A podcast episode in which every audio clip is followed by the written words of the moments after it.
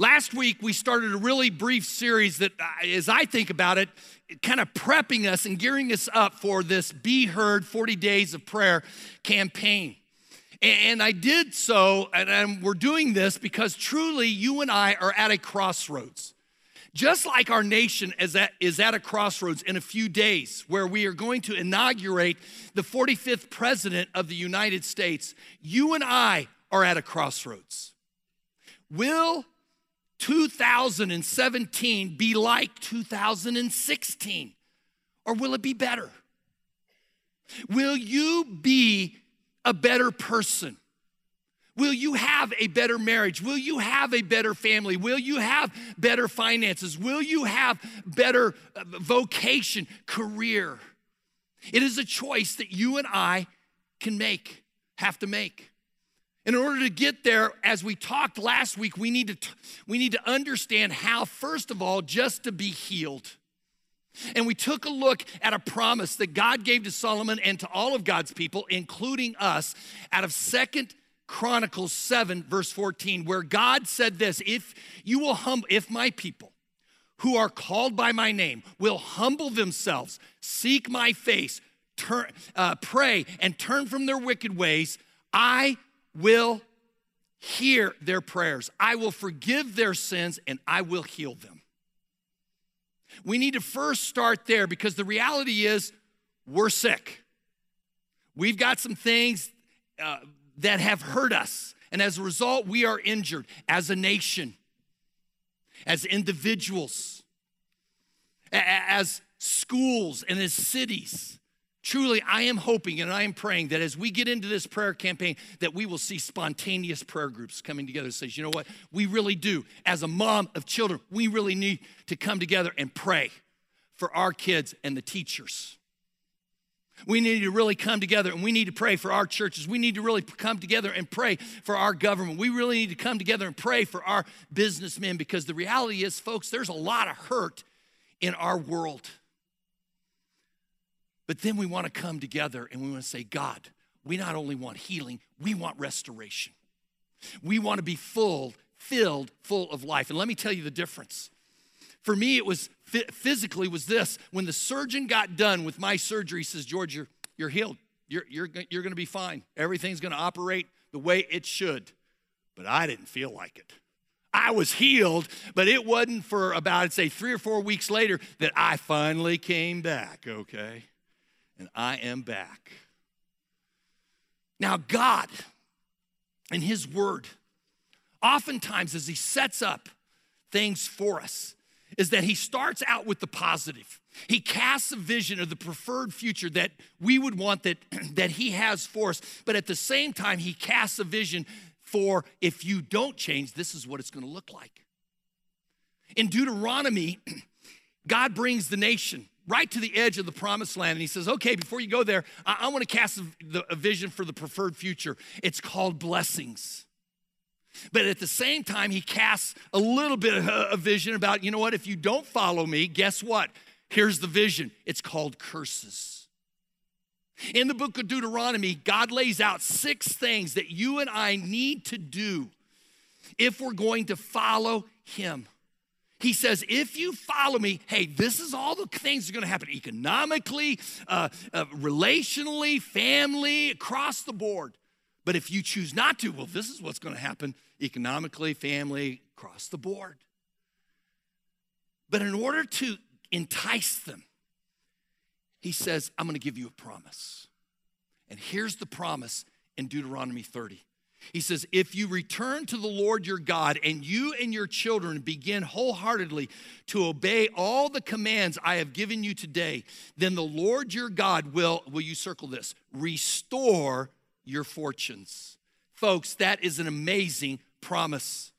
God says, I'm not only going to heal you, but I'm going to restore. I'm going to bring life. You're going to begin to thrive.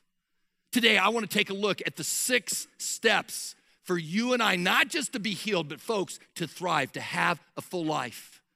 That's what we need. And the first step is simply this we must reconnect with God. We got to reconnect with God because He is the source of life, is He not? You see, there are many different ways that somehow, some way we drift from God. And yet, it's only when the bills start being due that we begin to recognize oh my goodness, where did I go wrong? I have got to get back in this love relationship with God. The question is this how do you do it? How do you reconnect with God?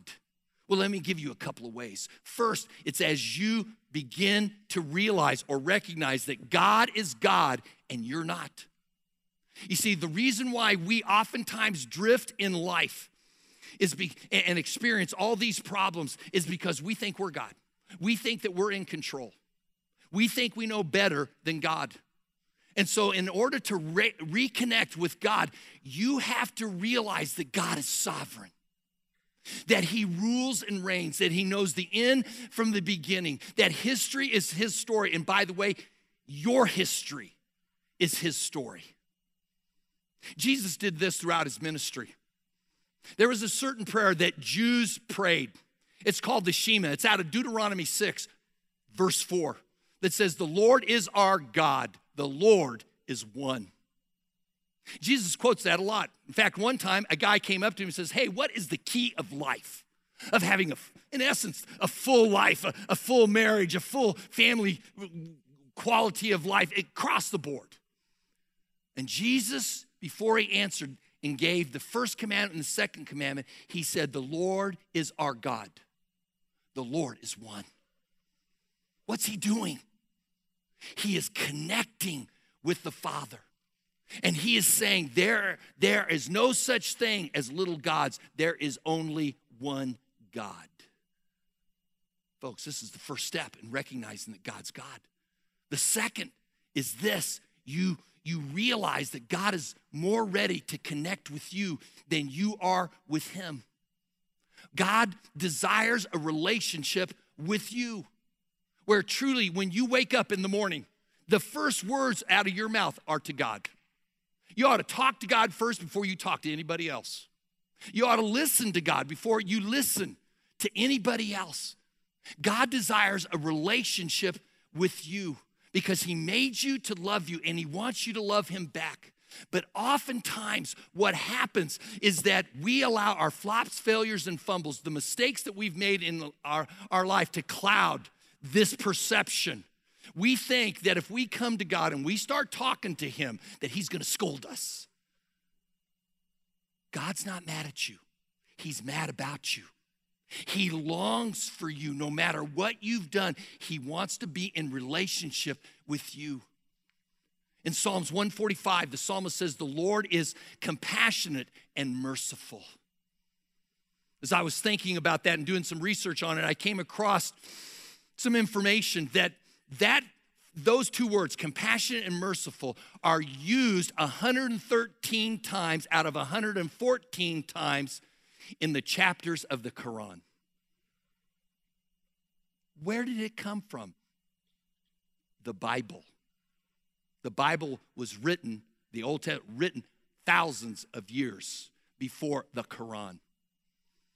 The only thing is, is that with the Bible, it just doesn't stop with God being a, a merciful and compassionate God.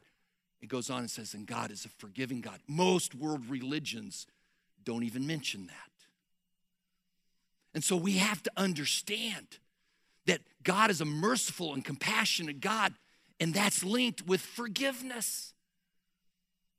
Take a look at this verse out of Isaiah 30, verse 15. I don't know what area in your life that you're wanting to be better next year with. Maybe your marriage, maybe your finances, maybe your family, maybe work relationships, whatever they are. Take a look at this verse. Here is the secret.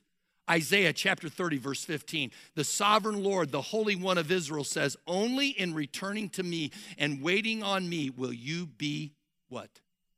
Saved. Folks, it's the only way that your marriage is going to be saved. Some of you are struggling with that. It's the only way that your finances are going to be saved.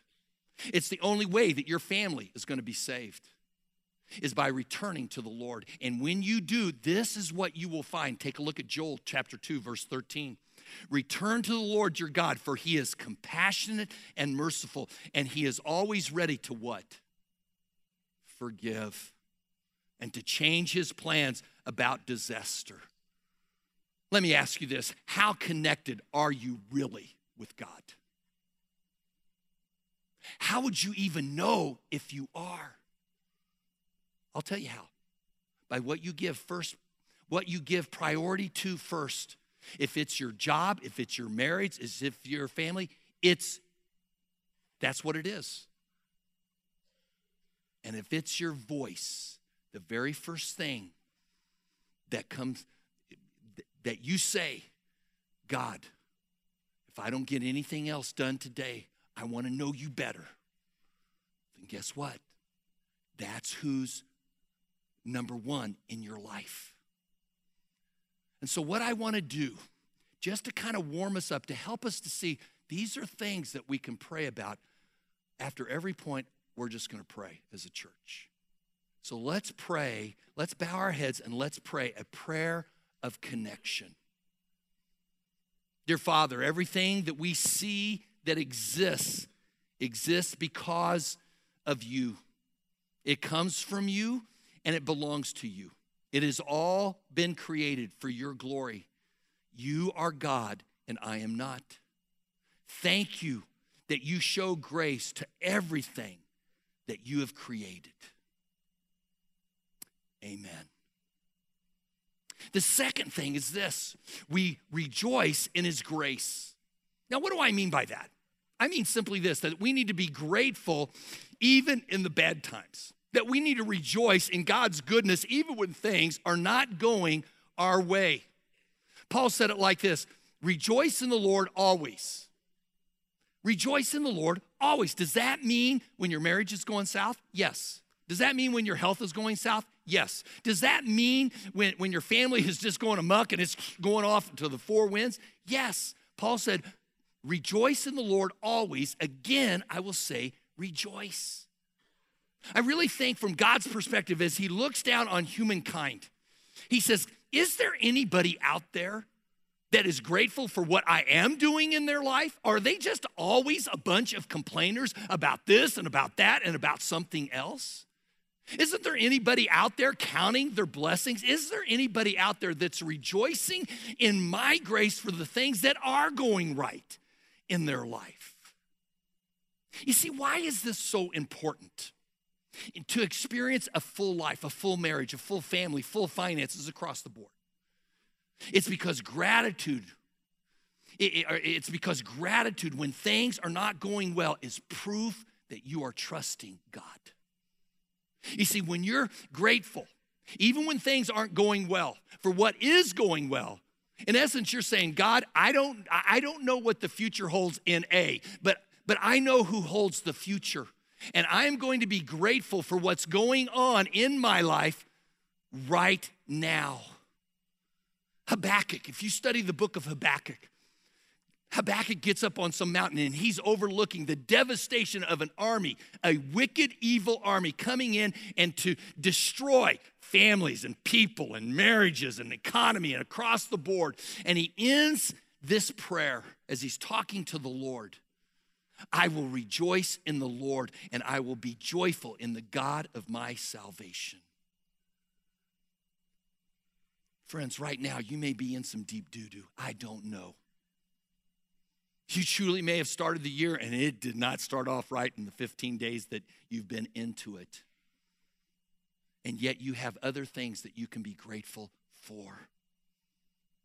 Rejoice in His grace and in His goodness. You see, truly, in a few days, we're going to see a peaceful transfer of power from one party to the next, from one president, the 44th, to the 45th president. And though you may not have voted for him, and you may be worried about what the future holds, you can be grateful that it is a peaceful transfer.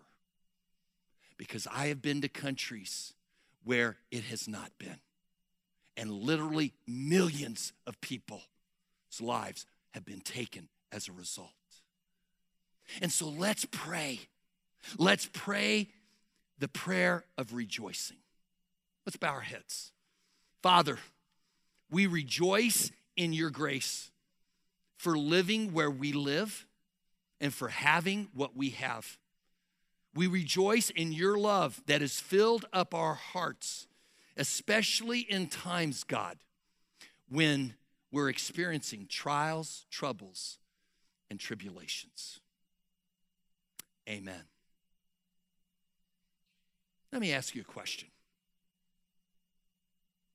Which do you spend more time doing? Griping or being grateful?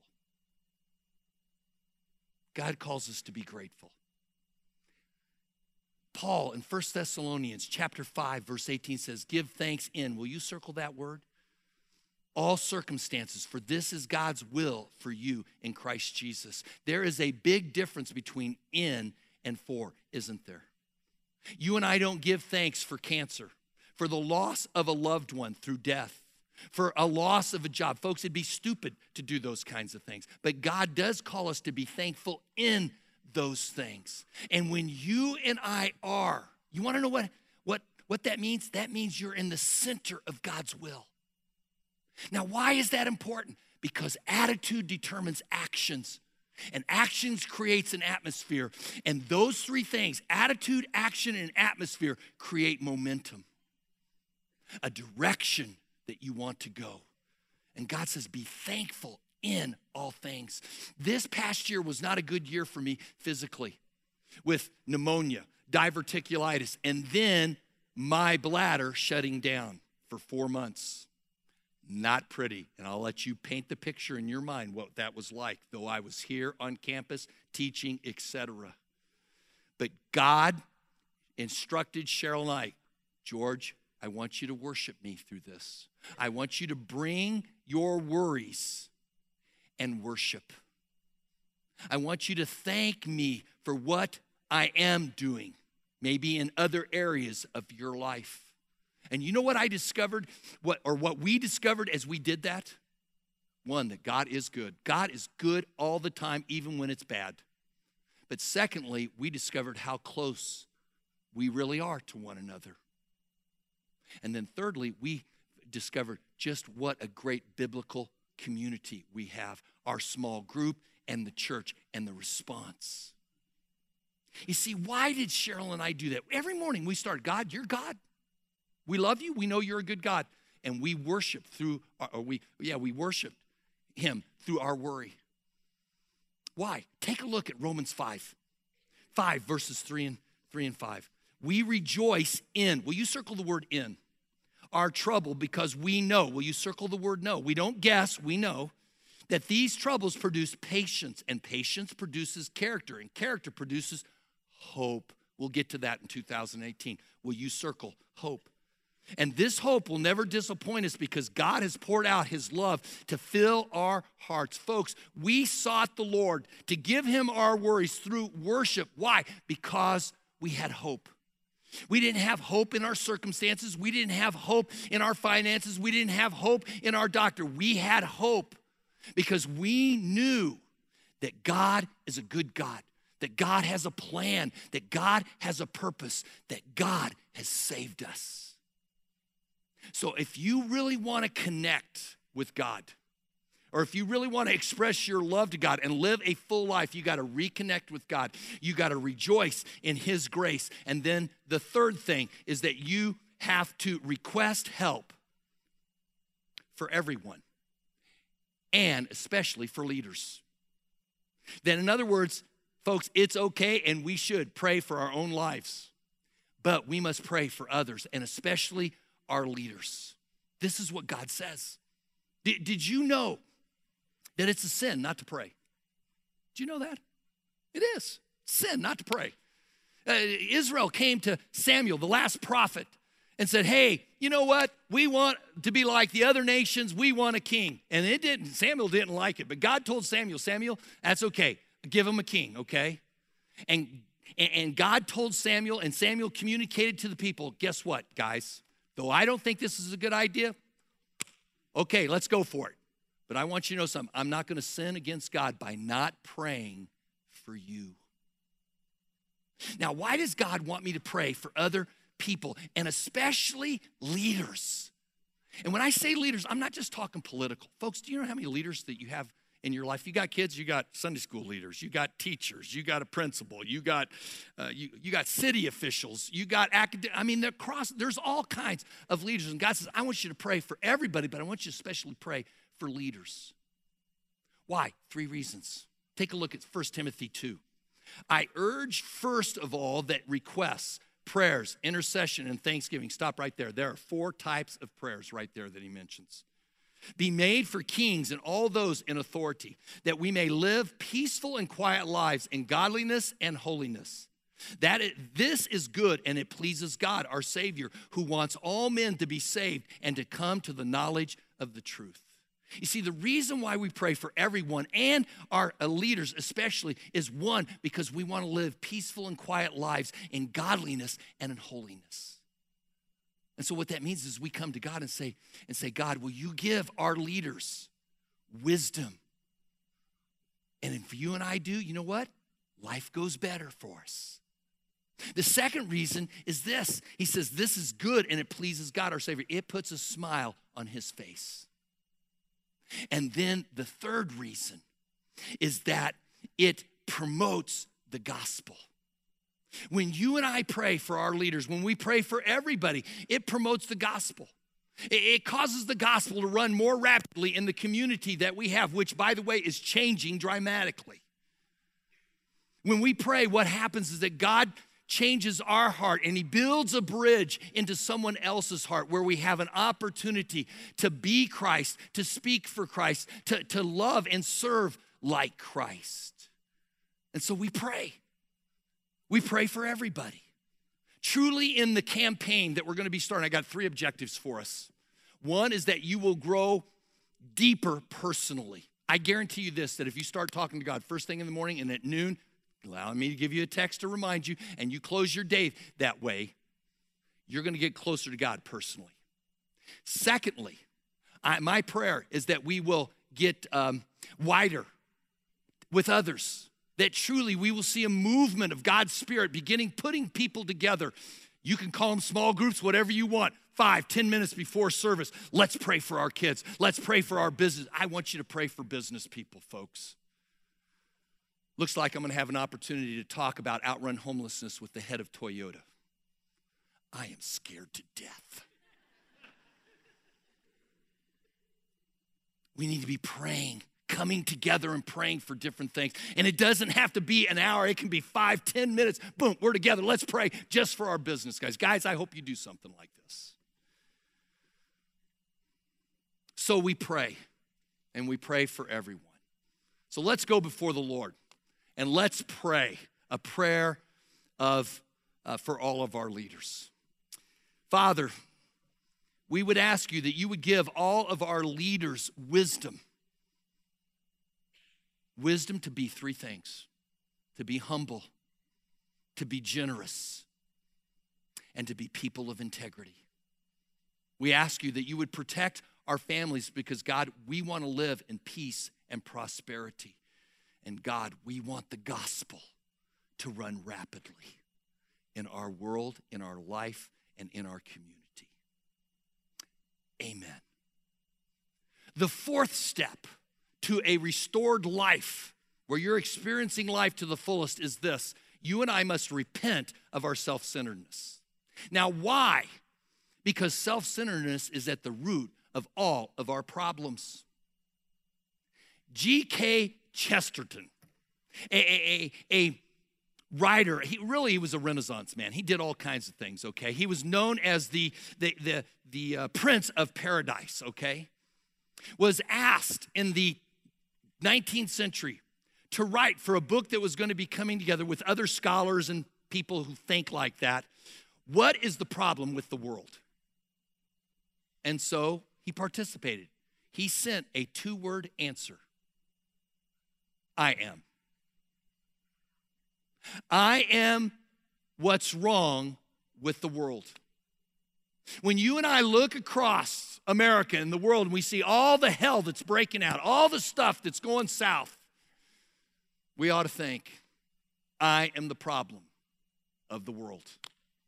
And specifically, my heart is.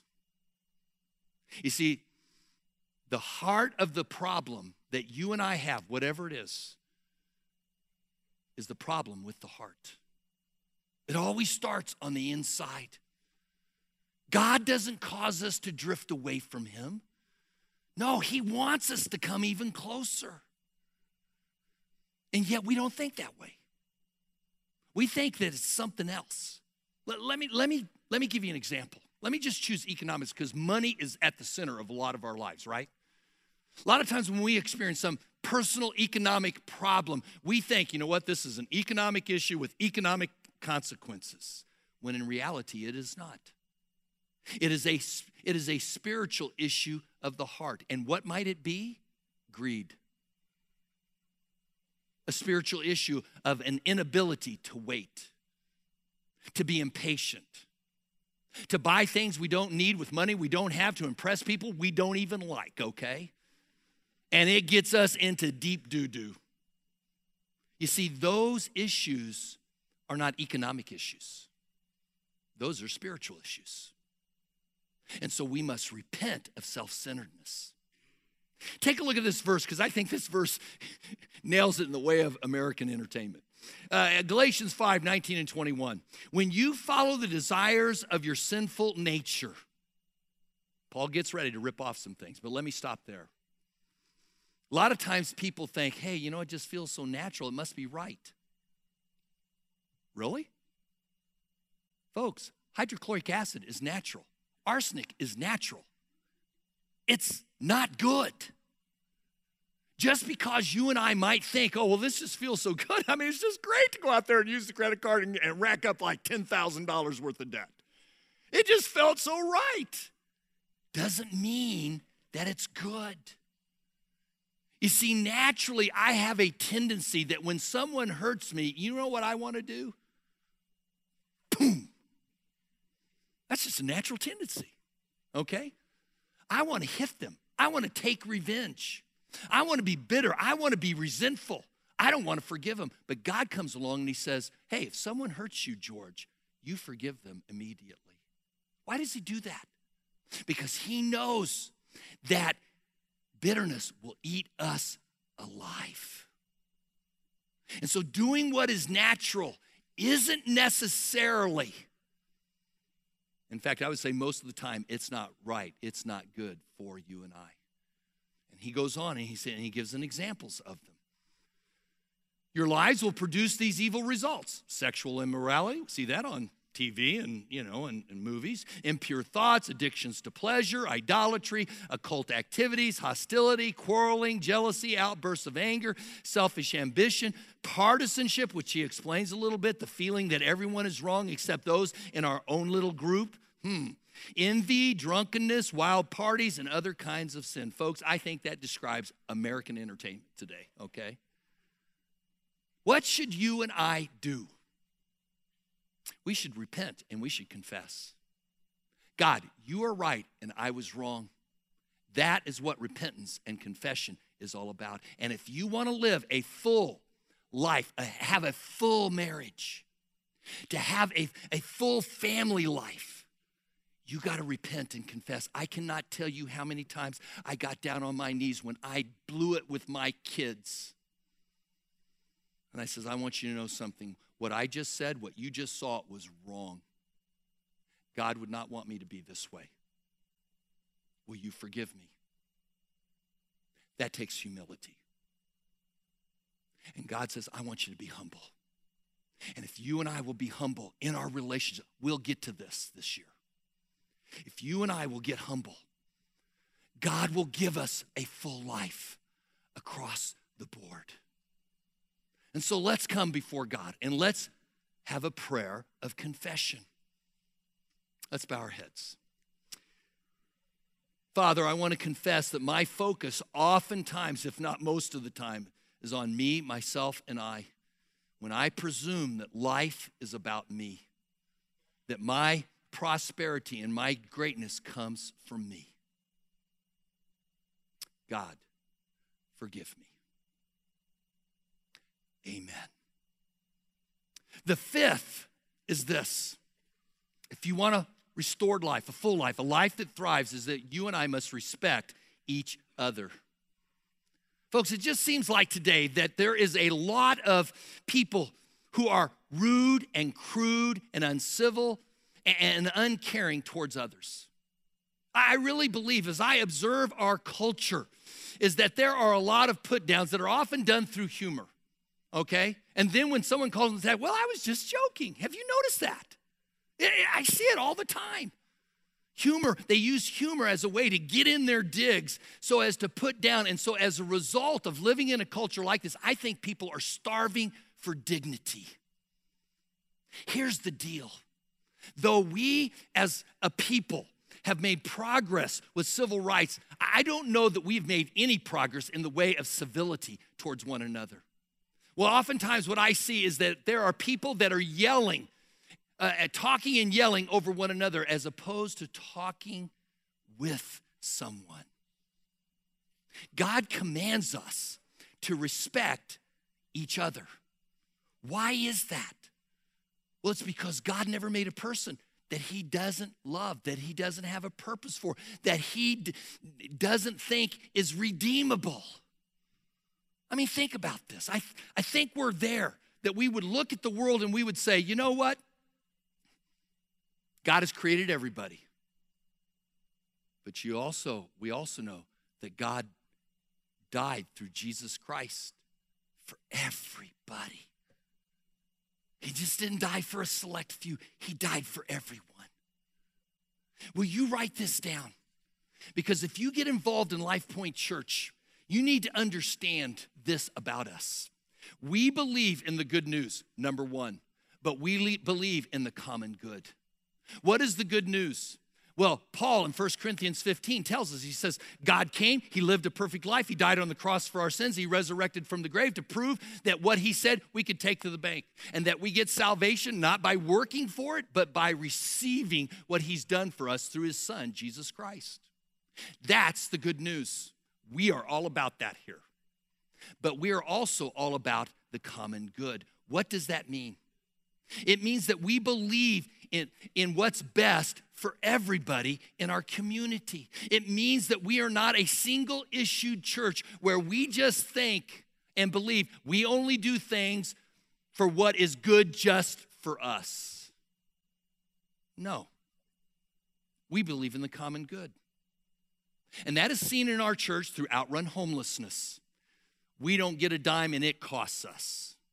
Through adopt a family, we don't get a dime and it costs us. Through going to Rasor and Meadows Elementary, we are about the common good. And why this is so important for us to get right now. Not that I'll be here in 2030, because who knows? Maybe I will be, maybe I won't, okay? If last year's an indicator of future years, I won't be here, okay? But I was talking with our Texas State Representative Jeff Leach, and he informed me, says, George, you understand that in 2030, that uh, Collin County will grow by threefold.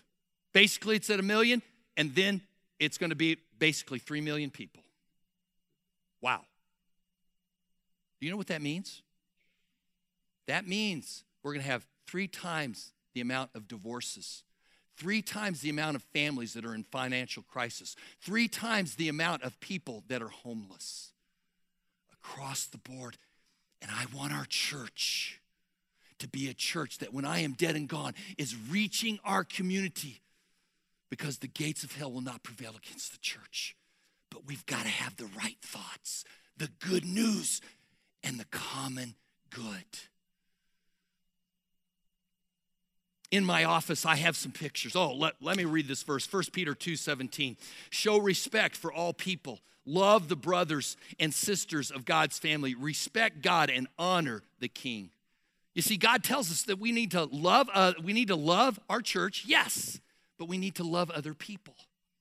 In my office i have a number of pictures that just kind of remind me of my life and our church and things that I'm going for. And two of those pictures is Abraham Lincoln and Martin Luther King. Both of those individuals um, had a respect for everyone, that everyone had dignity because they both believed that God created them all, and yet both were different in their, shall I say, religion of life or philosophy of life. Abraham Lincoln, for all, and I've read a lot about Abraham Lincoln, was a deist. I can't find anything that he really had a relationship and believed in Jesus Christ. Martin Luther King, on the other hand, was a Christian. He believed in Jesus Christ. Yet together, those two people motivate me to live for the dignity of every person that is in this community. Now, you may sit there and you may think, well, George, are you saying with people of difference that are different from me, that are different from us, that we need to go along so as to get along? Or that we got to get along so as to go along? That, that differences don't matter? No, folks, differences do matter. They really do. I mean, it's obvious there is a difference between Abraham Lincoln and Martin Luther King. I guarantee you there is a difference, okay? So, what do you do? You speak the truth in love. And you, when you do, you don't use the Bible as a club to beat someone over the head with. No, you are like Jesus Christ, who is described as one who is filled with grace and truth. And I mention this because we live in a culture today that polarizes people. It just polarizes people. Uh, there's the left, you're either the left or you're in the right. You're either a conservative or you're a liberal. You're either in or you're not in. Okay? You're you're with me or you're against me. And oftentimes people who are in the middle that are seeking to be gospel oriented and who are looking at the common good get nailed. They get yelled at. Because guess what? I want you to have the same enemies that I have. God says, I want you to be about the gospel and I want you to be about the common good. Take a look at what God told his people when they were exiled to Babylon in Jeremiah 29 7. Also, seek the peace and prosperity of the city to which I have carried you. Pray, will you circle that word? To the Lord for it, because if it prospers, you too will prosper. Babylon, if you understand Babylon, it was a wicked, wicked, evil city. And yet God comes to his people who were exiled there and said, I want you to pray for them. And I want you to pray that they prosper because if it does, it'll go well with you. God wants us to pray for all people who may even be different than we are. And don't look at them right now, okay? If you want to live a full life, folks, we have to pray a prayer of respect. So let's do that. Let's pray. Father, as we face troubles in our own lives, it's easy to become self centered. And yet we would ask you, God, that you would give us clarity of purpose, that you would give us attitudes of humility and civility towards others that we differ with. Help us to share and to serve and to seek the common good of all people. Amen. And then the last one. And this one is the most important one of all. And that is we must revere Jesus' name. You see, Jesus' name is the most powerful name in the world. Can I get an amen out of that? It is the most powerful name in the world. It really is, folks. And you may ask, well, how do you know that, Pastor George? Well, let me give you a few examples. One, I, I challenge you to get in a group of people and just start say, hey, let's talk about our jobs. And then you start talking about jobs. Hey, what about our kids? You start talking about just, and then you say, hey, let's talk about Jesus. Secondly, Jesus' name is the only name throughout the world that is used as profanity. Jesus Christ. You never hear him saying, oh, Buddha. Mohammed, darn it. Why? Because we don't curse dead people, we curse those who are alive.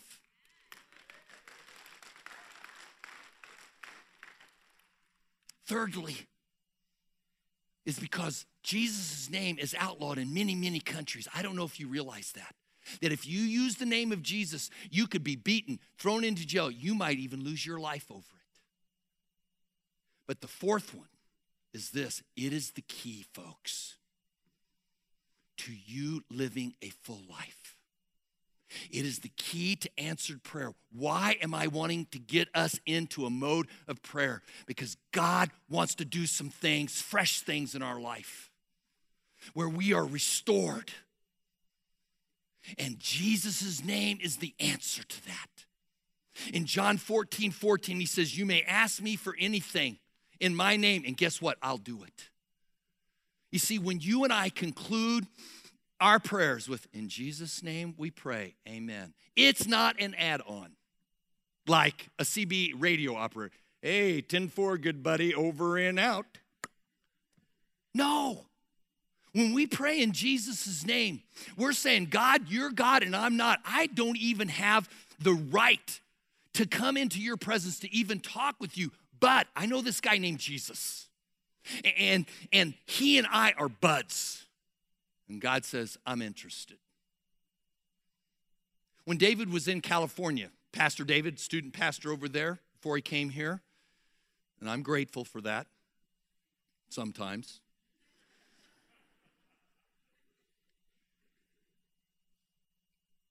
People from his church would come and after a service, one of the staff members would come up to me and say, Pastor George, there's someone here to visit with you. And they would say their name, and I'd say, Well, be honest with them, think, so what?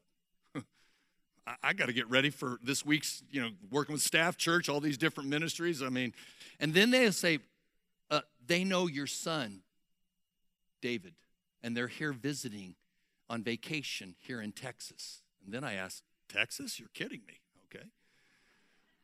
But then I will bring him in. I want to see him right now.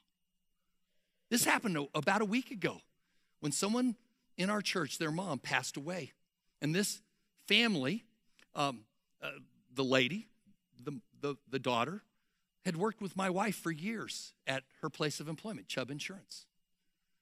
And when I was told of this, hey, they, they know you, George, they've met you, and uh, they, they would like you to do the funeral. They, they know your wife really well. And so I asked Cheryl, I said, Cheryl, do you know this person? She said, Oh, yeah, I worked for her for years. I said, Make it happen. When you and I use the name of Jesus, folks, there's power in it. I could be out in some intersection and there's traffic and there's a big truck coming, and I can say, Stop in the name of George, and I would be dead. But if I was a police officer and I stood out in a busy intersection and a truck is coming and that truck sees me and I'm an officer, I say, Stop in the name of the law. And what happens? It stops. Jesus' name has power. But here's what I've experienced is that a lot of people are ashamed of the name of Jesus as they interact with community, they say, you know what? I- am a spiritual person. I go to church. I- I'm a person of faith. Can I just say this? Faith didn't save you. You being spiritual didn't save you. Going to church didn't save you. Jesus saved you. He is the only name under heaven that you and I can be saved. And it's the only name in heaven and under heaven that has power to begin working in our lives and in our families and in our church and in our community and in the world. And so, in this series, folks, you're going to be hearing us, we're coming in Jesus' name. Let's do that right now as we close.